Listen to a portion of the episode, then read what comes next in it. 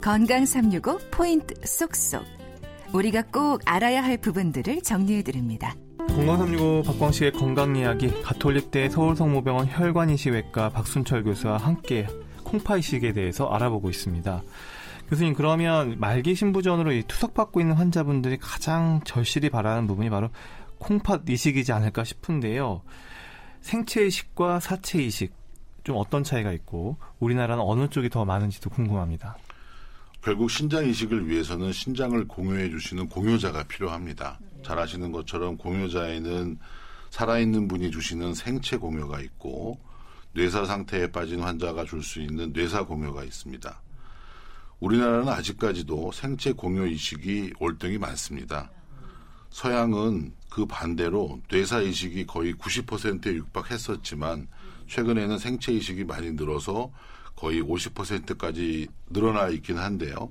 우리나라는 과거에 약 80%가 생체 이식이었다가 최근에 뇌사 이식이 점차 늘고 있어서 현재에는 생체 공여자가 약 60 내지 70%를 차지하고 있습니다. 어... 1년에 약 2천 내의 전국적인 신장 이식이 있다면 그 중에 약 한 700내가 뇌사 공여로 되어 있습니다. 그럼에도 불구하고 어, 뇌사 공여는 아직도 많이 부족한 상황입니다. 음, 그러면 콩팥 이식으로 기대할 수 있는 장점 한번 정리해 주시죠.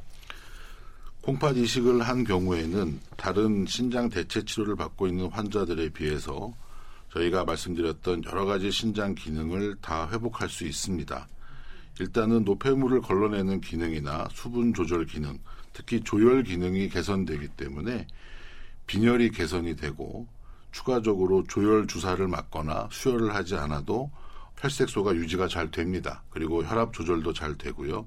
또 한 가지는 혈액투석이나 복막투석이 갖고 있는 그 반복성 때문에 잘 아시다시피 혈액투석은 일주일에 두 번 내지 세 번, 한 번에 세시간 내지 네시간 정도의 시간이 필요하고 복막투석은 하루에 네 번 정도 어, 지속적으로 본인이 해야 되는 그런 불편함이 있다면 이 신장 이식은 그런 면에서 삶의 질을 향상시키는 중요한 치료 방법이 될 수 있습니다. 또 한 가지는 아까 말씀드린 것처럼 투석이 지속되고 투석 시간이 길어질수록 동반되는 질환이 더 악화되고 위험성이 높아지기 때문에 뇌혈관 질환이나 심장 질환 또는 이와 관련된 사망률이 이식 환자에 비해서 훨씬 높은 걸로 되어 있습니다. 그래서 이식을 받은 경우에는 이런 동반된 그 위험 요소가 감소한다는 그런 연구 결과도 있습니다. 음, 그럼 콩팥 이식을 받으신 분들 어떤 부분 조심해서 관리해야 될까요?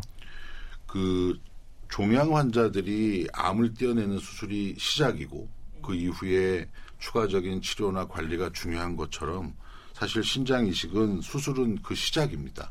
그렇기 때문에 수술 후에도 지속적인 치료에 대한 순응도가 중요합니다.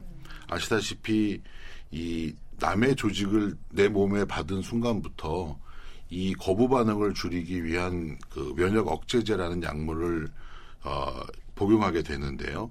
이 약물에 대한 여러 가지 합병증도 있습니다만 이 약이 주는 그 이식 신장의 유지가 더 중요하기 때문에 규칙적인 시간에 복약을 해야 되고 이후로 추가적으로 규칙적인 진료와 의료진과의 그 진료를 통해서 적절하게 관리할 수 있는 것이 더 중요하다고 할 수 있습니다. 음, 그러면 이 콩팥 이식 조건은 어떻습니까? 이 결국 혈연 관계야 하는 건지 이식해주거나 이식을 받거나 어떻습니까? 어, 일단 신장 이식은 수술입니다. 그렇기 때문에 주시는 분도 그렇고 받는 분도 그렇고 기본적인 수술을 견딜 수 있는 그 건강 상태가 중요하다고 할 수 있습니다. 수혜자의 같은 경우에는 신장 이식을 결정한 이후부터 기본 그 건강 상태와 신장 기능을 확인해서 어느 정도 수술을 받을 수 있는 기본적인 체력을 유지해야 될 것이고요. 공여자 같은 경우에도 저희가 중요한 기준을 갖고 있습니다. 말씀하신 것처럼 생체 공여인 경우에는 주신 분도 주신 신장 기능 때문에 본인한테 아, 해가 되지 않아야 되기 때문에 저희가 갖고 있는 기준은 너무 어리거나 18세 이하, 너무 나이가 많거나 65세 이상은 그 공여자에 들어갈 수가 없고요. 또한 중요한 것은 주는 부분이 신장이기 때문에 신장 기능이 정상이어야 합니다.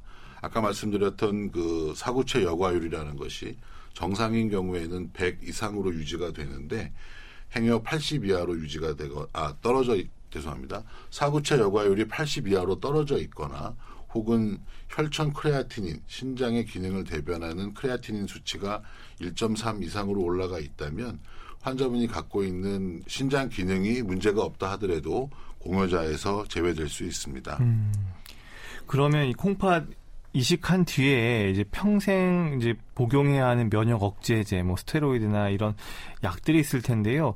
이런 것 때문에 혹시 감염이나 다시 부작용으로 암 발생 위험이 생기지 않나 이런 걱정도 있던데요. 면역 억제제를 복용해야 된다는 것은 사실 큰 약점이긴 한데요. 저희가 남의 조직을 받아서 내 것으로 받아들이기 위해서 기본적인 면역 인식을 떨어뜨리는 기능을 갖고 있는 게 면역 억제제입니다. 그렇기 때문에 바꿔 얘기하면은 그 공유받은 신장을 내 걸로 인식하게 도와주기는 하지만 그와 더불어서 몸에 이상이 있는 나쁜 세포나 혹은 나쁜 바이러스나 박테리아에 대해서도 면역 기능이 떨어진다는 것이죠. 그렇기 때문에 초기에는 면역 약의 용량이 워낙 많기 때문에 격리실에도 있어야 되고 외부 출입도 제한이 되지만 나중에는 주기적으로 면역 억제제의 약을 용량을 줄여서 어느 정도 면역 기능을 회복하긴 합니다.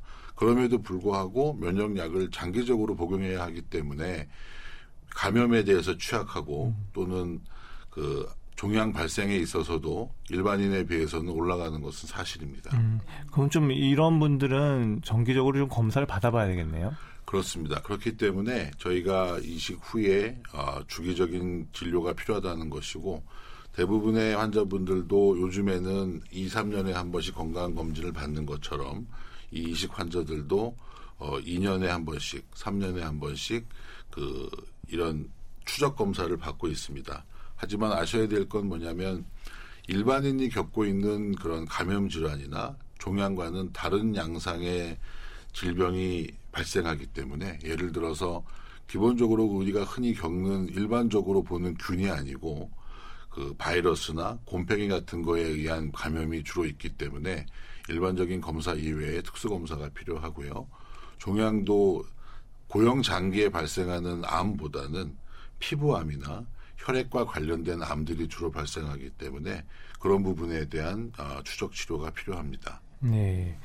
말기 신부전 환자들에게 희망으로 작용하는 이 콩팥 이식 결정하고 준비할 때 좀 장단점 잘 살필 필요가 있다는 생각이 듭니다.